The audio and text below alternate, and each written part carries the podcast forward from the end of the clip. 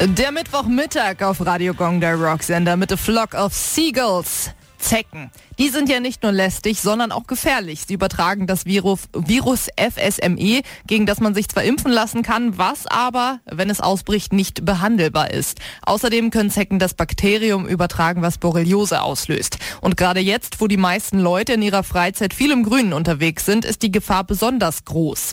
Wir haben Professor Dr. Erbgut aus dem Nürnberger Klinikum zu dem Thema befragt und wollten als erstes wissen, wie stark sind die Zecken denn aktuell unterwegs? Jetzt mit steigenden Temperaturen nimmt die Zahl der Zecken, die umherlaufen, wieder zu. Generell kann man sagen, dass Wärme natürlich etwas ist, was die Zecken gern mögen. Und die Frage, hat der Klimawandel diesbezüglich Folgen?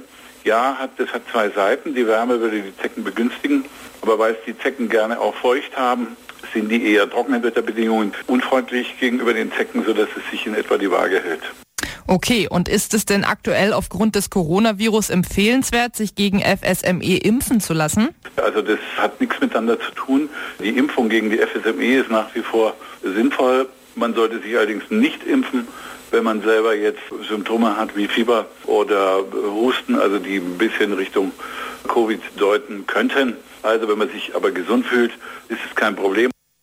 Wenn mich dann doch eine Zecke erwischt und dann auch noch gestochen hat, wie bekomme ich die am besten wieder raus? Also es gibt ja verschiedene Mythen, unter anderem man müsse sie nach links oder nach rechts rausdrehen.